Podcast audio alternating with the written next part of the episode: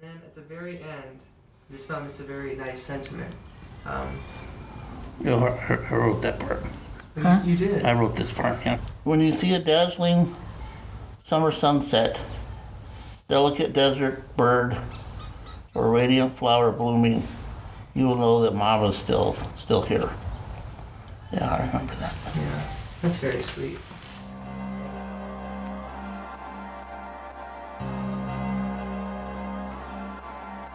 Welcome to Object Obscura. This is a podcast about objects and their stories. I'm your host, Thatcher Warwick.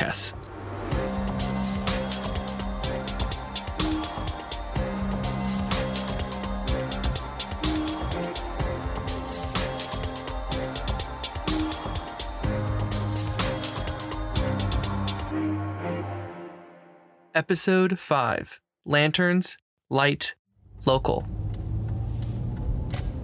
I'm driving in my car, headed to an antique shop close to my house in Tucson, Arizona. I am always filled with a historical curiosity when I enter an antique store. I do the first scan of the objects that are on the surface, then the second scan, the ones hidden or obscured. The antique shop is small, quaint, and eclectic. It's called Patriot House Antiques, but the objects in here are global from Asia, Europe, and South America. I walk in. Behind the counter on the right, I see an older woman putting on her face mask. It's a worker, Julia. She tells me about the shop as we walk through the store. In her thick Romanian accent, she tells me her life story, including her study of Romance languages. I told her that I studied Spanish linguistics. Over the next 10 minutes, she and I spoke Spanish and Portuguese back and forth. She could switch through her six languages easily while maintaining her upbeat energy. She shows me the cases of the stuff guys usually like, the military section. Though her array of Civil War to Afghan War memorabilia was impressive, I was more interested in a large glass display case in the back of the store. There was a red light atop a fortified metal base. Julia tells me that the light has been here for a while. It immediately spoke to me. The cherry colored reflective light was hypnotizing. She pulls it out, and I hold it in my hands. It's close to a foot tall. The light is small, but it's substantial. The red light is circular, and it is welded tightly to this white metal base. The store tag says it's a beacon light made by the company Dietz, D I E T Z. Imprinted on the metal base, Dietz 600 USA. I studied the light, turning it around to see it from every angle. On the first turn, I saw a name. In thin black sharpie, Jack W. Medford was written on the front of the rectangular base. Flipping it around, I saw return to this address with an arrow pointing to a Tucson address. He even wrote emergency only on it. The words were pulling me inwards, as if I'm the one tasked to return it. I snapped out of my trance. I bought the light, and as I was leaving, Julia told me that Fariba, the store owner, was the one who bought the light. I felt a strong urge to find this light's owner. I grabbed Fariba's card and sent her some emails. I wanted to hear her story, any information at all. She explained where she found it, but I thought it was best to talk to her in person. So I went back to the store when Fariba was there. Yes, out of the way of the door is a little bit, you know, but lovely, lovely person, really nice person. The voice you hear is Julia, and she's actually talking to Fariba. Julia introduced me to Fariba, curly black hair with a calm and inquisitive demeanor. She was surprised to see me in person, so young and not a weirdo, as she told me. My incessant emails to her about this light might have put her on edge, but in person, she was just as excited about objects as I was. I asked her, So when did you get this light? She said that she bought it in Tucson in July of 2018, but doesn't remember where exactly she bought it. Most likely at an estate auction. According to Fariba, this light sat next to three other Dietz lights, and this one called to her the most. And it has sat in her antique store since, in that glass case. She said many people have asked about it, but never taken it home. Until me, two and a half years later. She speculated that the light was possibly for an underwater submarine, but my brief research showed different results. What is this light, and who is Dietz? I used the tag written in Fariba's antique store for a start Dietz Stimsonite Beacon Light. I got a lot of hits. but for lanterns. It seemed that the Dietz company made old lights. In Stimsonite was just a brand name for a specific type of road light. It didn't look like this one though. I remembered something in Fariba's antique store. In a different area of the thin building was a blue Dietz lantern, made after 1914. I was surprised to actually see one. I had seen two pivotal pieces of Dietz lighting history in the same store. I knew that this modern Dietz light was somewhat related to roads, so I sent out five emails to transportation historians, hoping to shine light on this mystery. Thomas Hunter and Robert Searing got back to me. They are both curators at the Onondaga Historical Association in Syracuse, New York. Their association, OHA, focuses on local history projects. One reason I was excited the longest lived Dietz factory was in Syracuse. My name is Robert Searing, and I am the curator of history at the Onondaga Historical Association in Syracuse, New York. I've been curator at OHA for just over three years now. For the audience who obviously can't see this object, what exactly is the light that I have? What you have is a Dietz Visiflash. So it's all metal. So that means it was probably made very late 50s, early 60s. What is the kind of meaning for Visiflash? Like, what does it stand for? I mean, visible flash. It's a visible flashing light. So let's make it sound like something from a Buck Rogers cartoon. It's a Visiflash. It's transistorized. It runs on battery.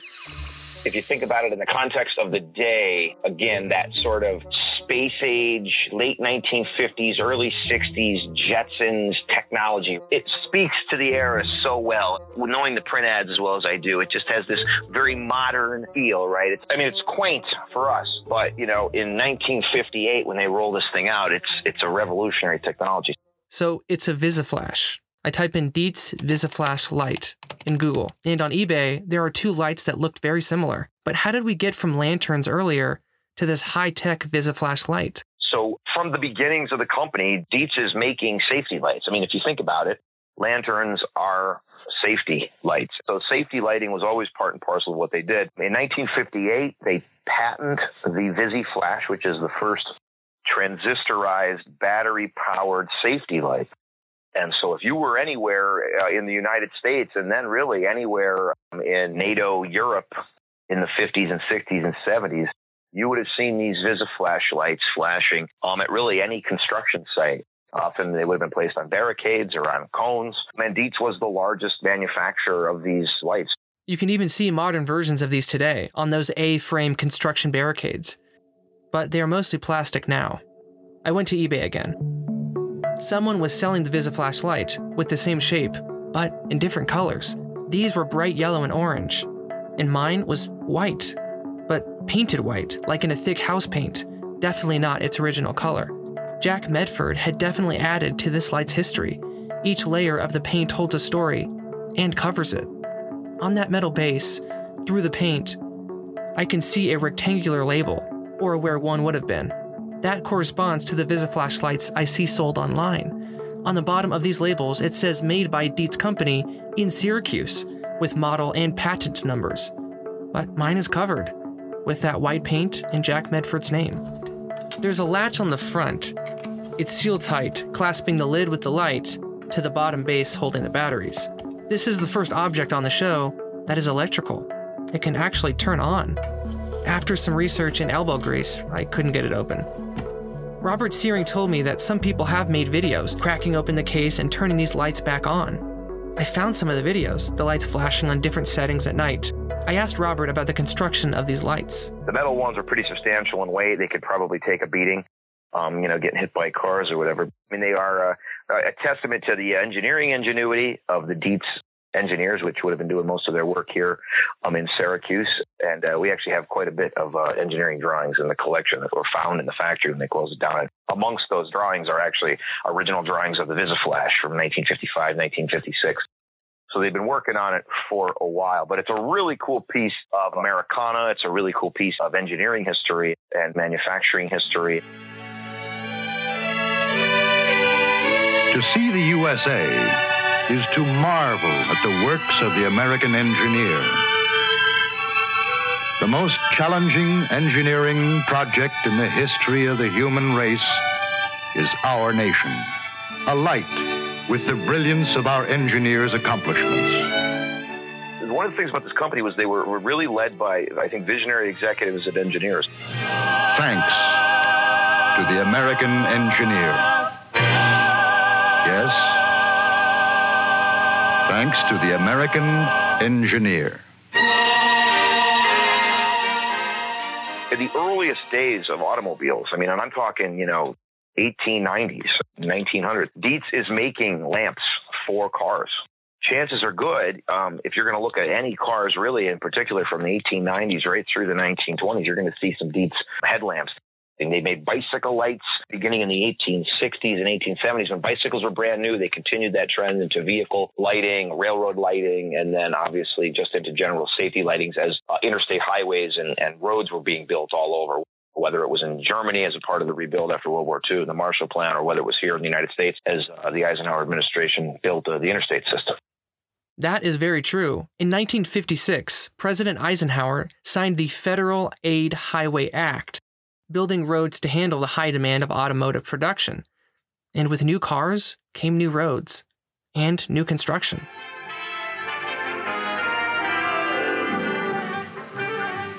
In this century, America has become a nation on wheels. But when we depend on wheels, we depend also on highways.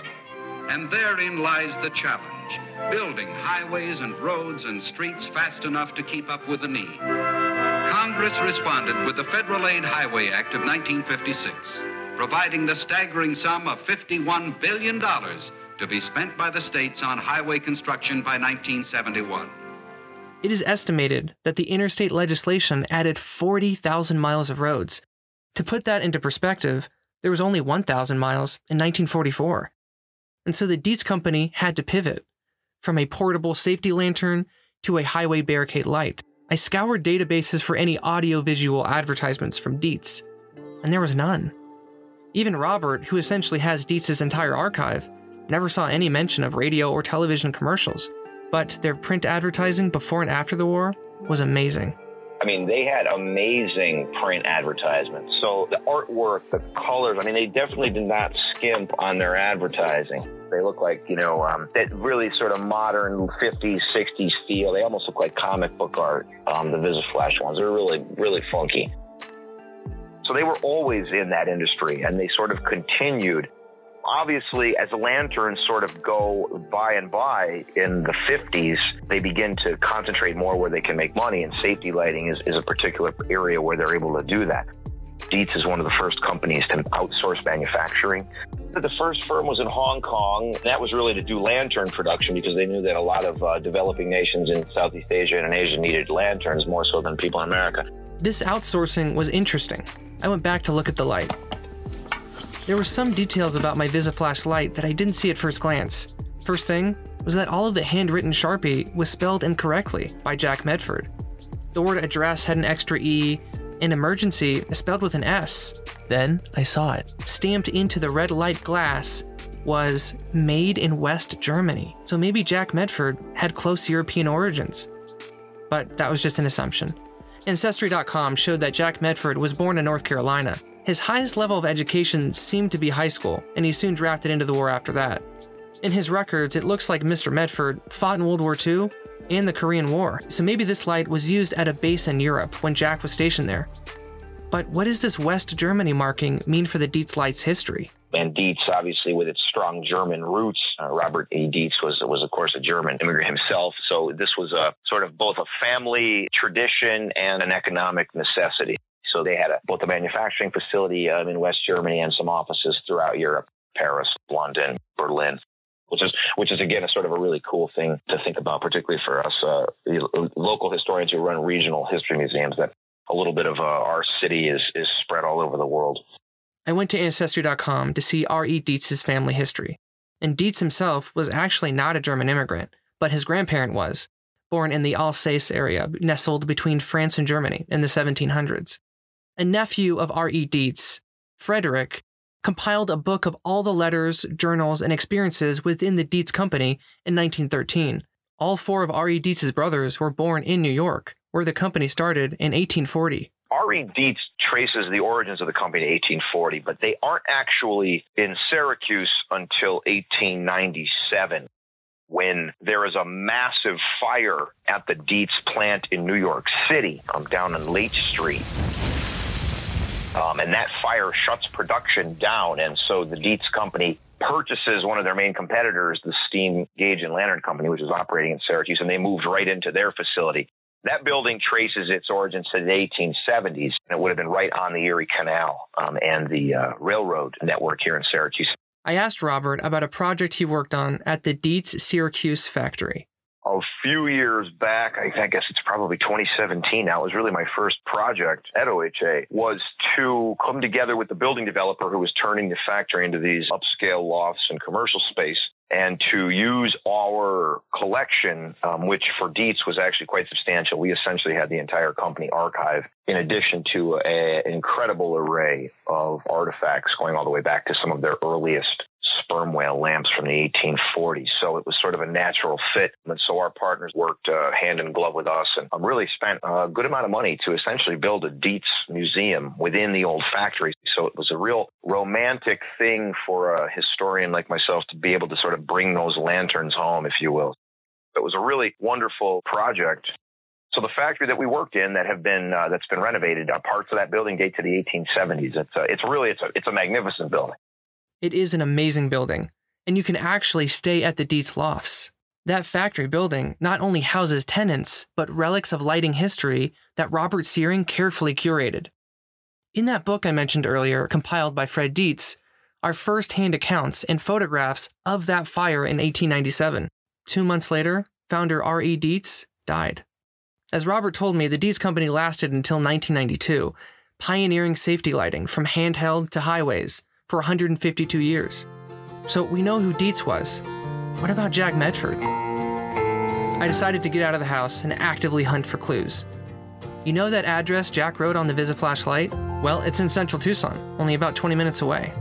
I had my final clues for the podcast lanterns, light, local. So I'm here at the house that's on the barricade light. Let's take a step out.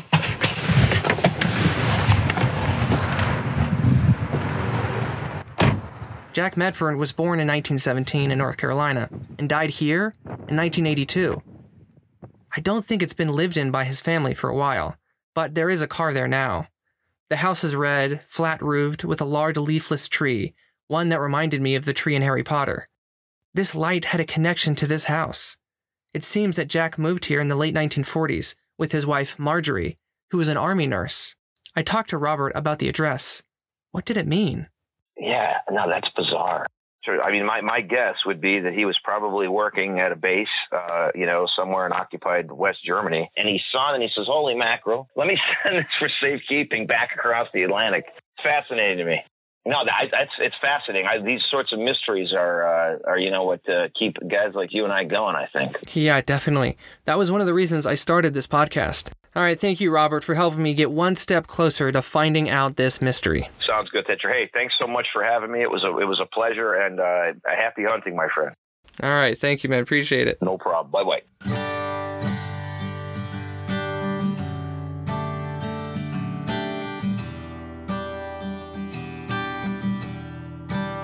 The mystery was still obscured about Jack Medford. Did he really fight in World War II? I went to the AAD, just like in episode 1 of this podcast, which is an archival database of all enlisted soldiers in World War II from 1938 to 1946. I found him.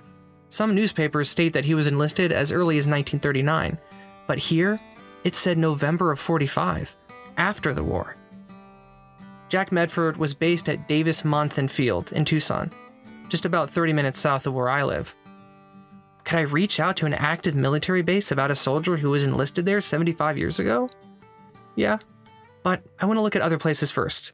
Newspapers.com. I put Jack's name in. Then the address written on the light, all Tucson newspapers from 1920 to 1990. Hit enter. A lot of results. Above a small paragraph of his war accolades in a 1950 newspaper clipping was his picture. The headline Davis Monthan Sergeant, always marcher, not looker, and passed a 100 parades. He was a technical sergeant and a part of the color guard after he was discharged. This means that he would manage firing squads, hold flags at parades, and handle military ceremonies. He was recognized as a well rounded communal war veteran in Tucson. He was a local. But after the 1950s, no mention of his personal life anywhere. The only time Jack was mentioned was in the marriage section. Every time one of his children got married, it would say, the bride or bridegroom is the child of Jack Medford. Then it would list that address after his name, almost as if the address was his honorific. In a 1974 newspaper, one of his daughters was getting married. And again, he, with that address, was listed. This was his oldest daughter, Margaret. I went to White Pages, put in her name, and found an address. She lives with her husband, Bob, eight minutes away from me, almost in the same neighborhood. I thought of all the times I drove to my grandmother's house, going through construction, and I would pass where Margaret lived. Wait, construction? That's when I realized. I had actually seen these transistorized barricade lights every time I went to see my grandmother. The newer ones are plastic with larger lights and not as substantial. This is a first on the show. Seeing an object exist in other forms, out in the world being used, not just an antique from a store. I wrote up a letter, cut out pictures of the light, and sent it to them. The post office was practically next to their house. to decompress from my intensive research during these episodes, I usually do art. I needed to relax and let all of this information sink in. Then I get an email. It's Bob and Margaret. They were surprised how the light got to me and asked how I found them. I sent them emails explaining my research. I could tell that they were skeptical. Like Fariba, the antique store owner, I probably looked like a weirdo sending pictures of a light to them. Bob wanted to meet in person. He said Margaret would love to hear what I found. These were the voices you heard at the beginning of the episode. Uh, my name is Bob Smith. I'm a native, native Tucsonan. My name is Margaret Smith, and I am a native Tucsonan. And why are we talking here today? Why are we here? Um, it seems like you found a small treasure here that uh, used to be in Margaret's family. Yeah. Couldn't tell you how long ago, but probably thinking 40 years ago. We're talking under the carport on the far side of my house. Across from my dusty ping pong table that I never use anymore, Bob, Margaret, and I are six feet apart wearing face masks. Bob is shorter than me, wearing a floral shirt with a fisherman's hat, and Margaret, with one arm locked around his, is rocking a blue dress shirt and running shoes. And so, let's go all the way back. What, what was the first memory that you have of, of Jack? uh, was my dad. Yeah. Used to take me everywhere with him. Just uh, visit people, Yeah. whatever. He had a, a, a big gathering of friends here in town. You guys used to go fishing. We used to go fishing. Yep. Where would you guys do that? uh, Patagonia Lake. He he knew the owners of of one of the lakes down there. You know, at that time. I mean, back when I was what about six or seven, and we just we go camping a lot. We we did a lot of camping. I do remember him telling me one time that the first time he ever had a pair of shoes that he got to wear for the first time was when he entered into the military. He had nothing but hand-me-downs or or whatever up until that point. So when he got into the army, he got his first pair of his very own shoes that he got to wear for the they weren't handed down from somebody else. He was raised in North Carolina in the hills. My grandmother was a hillbilly. They were out in the boonies. We've been there. We've been to um, his mom's house there. And it, it is back up in the hills. Uh, hills of. North Carolina. He was already in the service like in the late 30s. Oh, So when the war started, he was actually one of the old guys. Probably 17, 18 years old. And, Yeah. You know, the Great Depression there, whatever. Jack was very early into the, to the war when they got to France. They got stuck behind the German lines. He and I That's think two or three other people with him, and they had to hide in a cheese factory because they got into an area and then they couldn't get out safely. So they hid in a cheese factory, and they were there for like about four or five days with nothing to eat but cheese And wine. There was wine. and, and a little bit of That's wine, good. and they would have to go out at night and fill up their canteens, and then you know get back in there. And you know, a cheese factory in France has got to be a pretty epic uh, process. So he, he would, hated cheese. He wouldn't eat cheese. He would not eat cheese ever again. Oh, I know. I mean, we would have tacos, but he would not put cheese on Not them. put cheese on it. Really? Yeah, And cheeseburgers, no, no cheese, No. just a hamburger. yeah. Don't- And never- little little things like that that we never tuned into until after he passed. Not a story that he would tell because he was very closed mouthed about uh, the war. the, the war, whatever. So, and then the war, and he he got hit a couple of times really good. He that's where he met uh, her mom, Uh, Mom was a, a, a registered nurse and in the war, army nurse. army nurse, and Daddy was injured. So that's where they met. That's where they were married, Was at one of the hospitals there in San Diego where they sent him. Los Angeles. So he never talked about it, and, and neither did Marge. So I don't know exactly what the extent of the injuries were, other than that it was enough to send him home all the way back to the States the second time. The first time he went to England and then recovered and went back to went back to Europe. I think he was assigned here to Davis Month, and that's how they ended up here. And you guys were all in that house, the one that's written on the address, with many siblings. Is that right? I had five siblings. Okay. Or Four siblings all. Yeah, yeah. Thank so you. Five, five in that. Thank you. I have two two younger sisters and I had two older brothers. I was right in the middle. While I was the oldest girl, I had lots of freedom, so to speak. Um, of course, my younger sisters took advantage of everybody, but And what was it like living there? What, what was that house like? uh, very very comfortable. Everybody had their own little space. They lived in uh, on Plummer there for a while, and then they bought the house before I was born. I think one of my favorite was he had his his spot in the house where he would His hold chair. court, you know, at the end of the dining room table, and from there he could see into the kitchen, the front door, and the TV. And I'd come in and start talking to him, whatever, and and he'd say, "You know, you make a better door than you do a window." I didn't catch it for about three months until somebody just kind of like moved me over. Do, do you guys remember seeing anything like this before? Um, Well, I've seen that one at home. oh, really? Oh yeah, Yeah. when when we- when we lived there, you know. yeah, when she saw the picture, she knew exactly. It was what it exactly Oh, what it really? was. There, Yeah. yeah. Yep. He had it on his work. Sh- uh, there was a shelf to the side, I believe, is where he kept that. And was it painted white then? Um, I thought it was yellow at one time. Yeah, because that's actually the color that the VisiFlash. Yellow, like the one Robert Searing explained earlier. I told Margaret about the Dietz Company. I actually found a 1955 catalog saying that the VisiFlash was sold as beacon yellow. When I showed a picture of one on eBay, Margaret said that it was very similar. Jack and Marjorie stayed here in Tucson, living in that house written on the light the rest of their lives. Margaret tells me that Jack went TDY, temporary duty, in Korea, and after fighting in Korea, Jack retired from the Air Force at Davis Monthan, where his wife Marjorie worked. In the 60s, Jack got a job at TEP. That is Tucson Electric Power, the same energy services company I paid many bills to in college. Jack worked there with a warehouse crew, constantly around loads of stuff and objects. He was a tinker. He liked to tinker. You know, that was the thing that, He you know, always doing something with his hands. he could make anything out of junk. Really? He had a little spot out in the back, kind of like what I have. And it was just like odds and ends of everything, uh, much to our demise when he passed because we had to Clean it. start cleaning it out. But, uh, you know, he, he, he could make anything, you know, out of Almost nothing. almost nothing. I mean, there's all kinds of little contraptions around the house when we sold it. Was like, what does this do? Nobody knew. He, he was very brilliant when it came to math. He could look at a whole list of numbers and give you the answer before you had time to add half of them. Yeah. He just the, he, Yeah, he he- was- he didn't use fingers, didn't use a pencil, nothing. He was very good with that. He just liked Yeah. to put, putter and make things. Yeah. Yeah.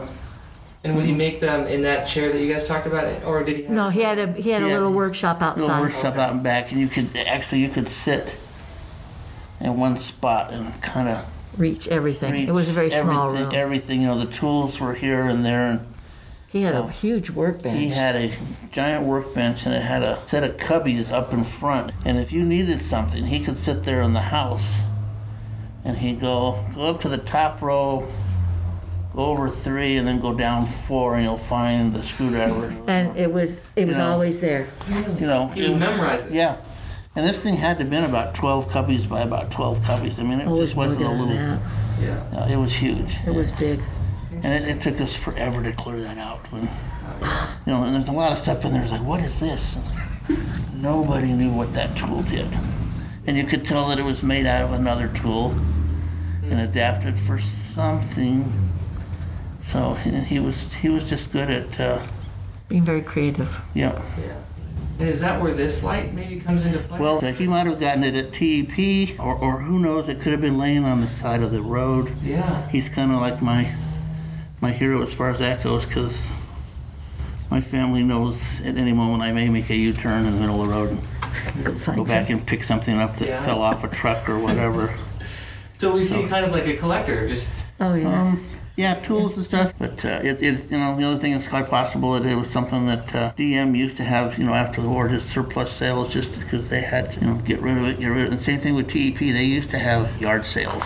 You know, they, they, they rack up a bunch of stuff and then they print out a list, and the employees usually got the first shot at it, and then after that, the public would be invited in. So that could have been something like that. I mean, yeah, we, we've been speculating, you know, all these different theories. Do you maybe think why he wrote emergency only? Was that to remind himself, or? Um, I think for the other people he lent it to, possibly. And do you think that it was just kind of on the ground because it's a it's a highway barricade light, so there is mm-hmm. that possibility it was hit by a car and just on the ground and It, it that might have been where he initially got it. I mean, because Right. these things are made to take a beating, so. Yeah. And it, and it could have been also something because they used to do epic car trips to back east, and this might have been something that he would throw in the back of the station wagon, you know, the, the big long ones with the seat facing to the back, Mm-hmm. and they would go to what Florida. We go into Florida, and mostly North Carolina, where his, his Yeah. mom lived. yeah. His So that might have been part of his roadside emergency kit for you know on the road type thing. We obviously didn't know where the light came from. It could be from TEP, Davis Monthan Base, road trip, or abroad. The road trip theory makes the most sense to me. But this episode is not about the light or where it came from. It's about who it's led us to. Bob and Margaret. People are what give meaning to these objects. Margaret tells me that she was closer to her mother, Marjorie. Mom and I were very close. Yeah. Very close. She was into um, Miniatures, miniatures and porcelain painting, so she was in a couple. China painting. China painting, and then she did um, what's it, the thing she did with the, the Purple Hearts? And so one of the um, the key things to actually help me find you all was a, a small obituary for Marjorie. You I, I wrote that part. Huh? You did. I wrote this part. When you see a dazzling summer sunset, delicate desert bird, or radiant flower blooming, you will know that Mama's still still here. Yeah, I remember that. Yeah, That's very sweet. Thank you.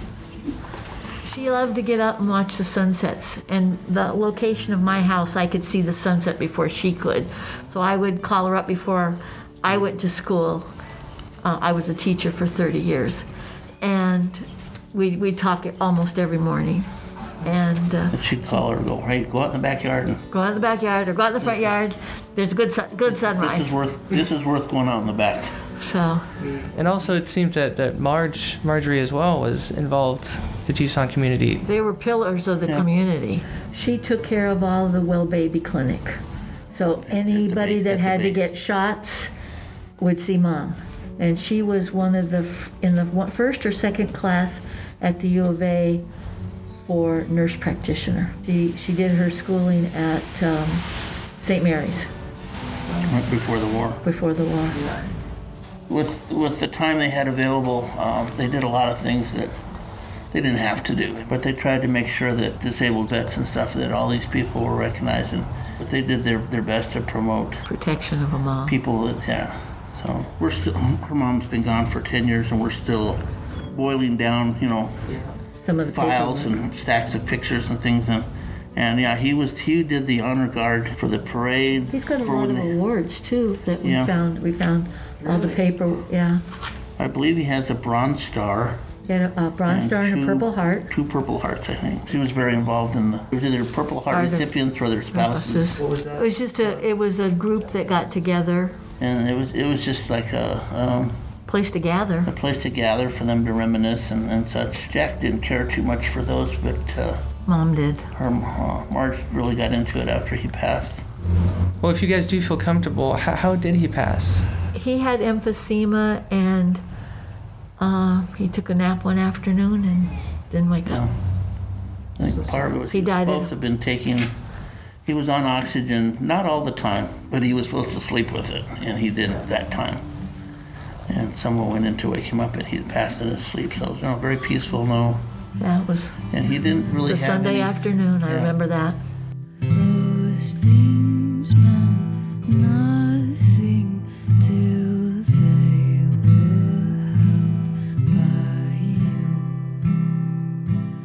Actually, the exact day we did this interview, November 21st, was the same day Jack passed away.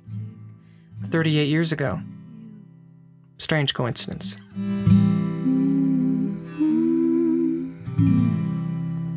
other than the breathing problem, it's just just a lot of old age and a lot of very hard knocks growing up. I think uh, he had a lot of friends. I mean, we didn't meet a lot of them. A lot of them had passed um, for one reason or another. But when they we would have the, the weddings that you mentioned, how you found everything, there was always a group of, of guys there that were friends of dads and such. So And mom's, yeah. and mom. Yeah, Because we- it was a, it was a full, it was a full military yeah, funeral. Yeah, just with his funeral alone, they did the Color guard.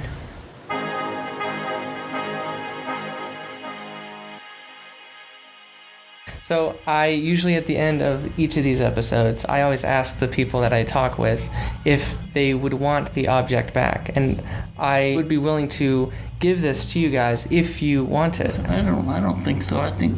I think that you know you've What you're doing with what, it. what is- you're doing with it. I think is important. And if if if you get to a point where you uh, are starting to archive things, I think this is something that you would want to keep with your collection. Well, thank you so much for coming out. You're welcome. on your I'm. I'm glad you were close by. Yeah, that's true. That's my son loves podcasts because uh, Really? he um, Bob told me about his son, who is an ER doctor, and that they have a tortoise farm. As they got into their minivan and drove away, I had an epiphany. I started this podcast because of my curiosity. My mom would buy many cool antiques and display family heirlooms, but she wouldn't know anything beyond that. Object Obscura is an homage to all those times I didn't get an answer. It's a present to myself and these families that share their time, history, and personality. Bob and Margaret have many stories, all starting from this 1950s Dietz Visiflash light. And this light has been on a journey, picked up on the side of the road, bought at many garage sales, then archived by Fariba. Now, it's on my shelf, just like how Jack had it. I look at it every morning now, reminiscing on the expertise we heard earlier from Robert Searing and the vulnerability of Jack Medford's son in law Bob and daughter Margaret. Every object has a story, and I'm glad I could be a part of it this episode.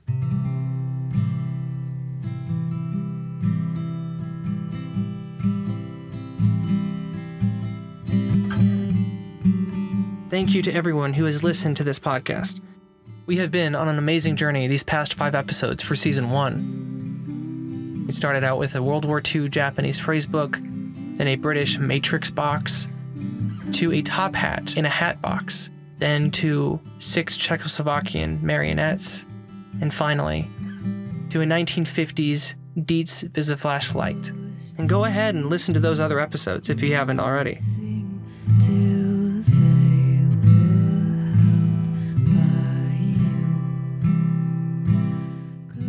This was the last episode of season one. If you like what you hear and you want to listen to more, then subscribe, leave a review, comment, and tell your friends and family about it. It's available on Apple Podcasts, Spotify, SoundCloud, Anchor, and wherever you get your podcasts. All of the pictures of the Visiflash lights or of Jack Medford, Bob, and Margaret are on the Object Obscura Instagram page. Do you want your object story on the show?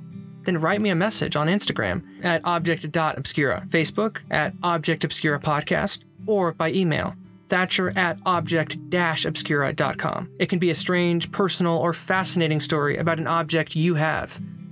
You can also go to our website, object-obscura.com, where you can listen to all episodes and send us a message there.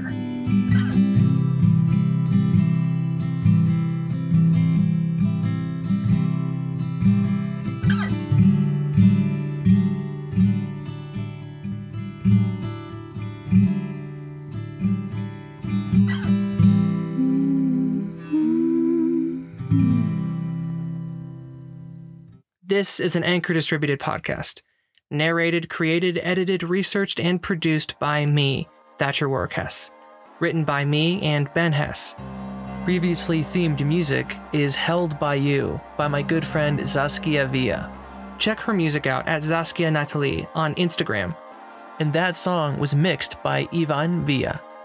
Special thanks to Fariba Mitchell, Larry Liddick, Woody Kirkman, Thomas Hunter, Robert Searing, and the Onondaga Historical Association. Follow the Onondaga Historical Association on Facebook and Instagram, and go to their website, cnyhistory.org. And if you're ever in Tucson, please go to Patriot House Antiques. They have great stuff and even better discounts. Thank you to Freesound, YouTube Music Library, Prelinger Archive, and Internet Archive. All other sound and archival credits are in the description. I will be making one more behind the scenes episode before 2021, giving you guys a breakdown on how I made this show. There may be a season 2 next year. Stay safe, keep collecting. I hope your Thanksgiving was as good as your Christmas will be. Thank you.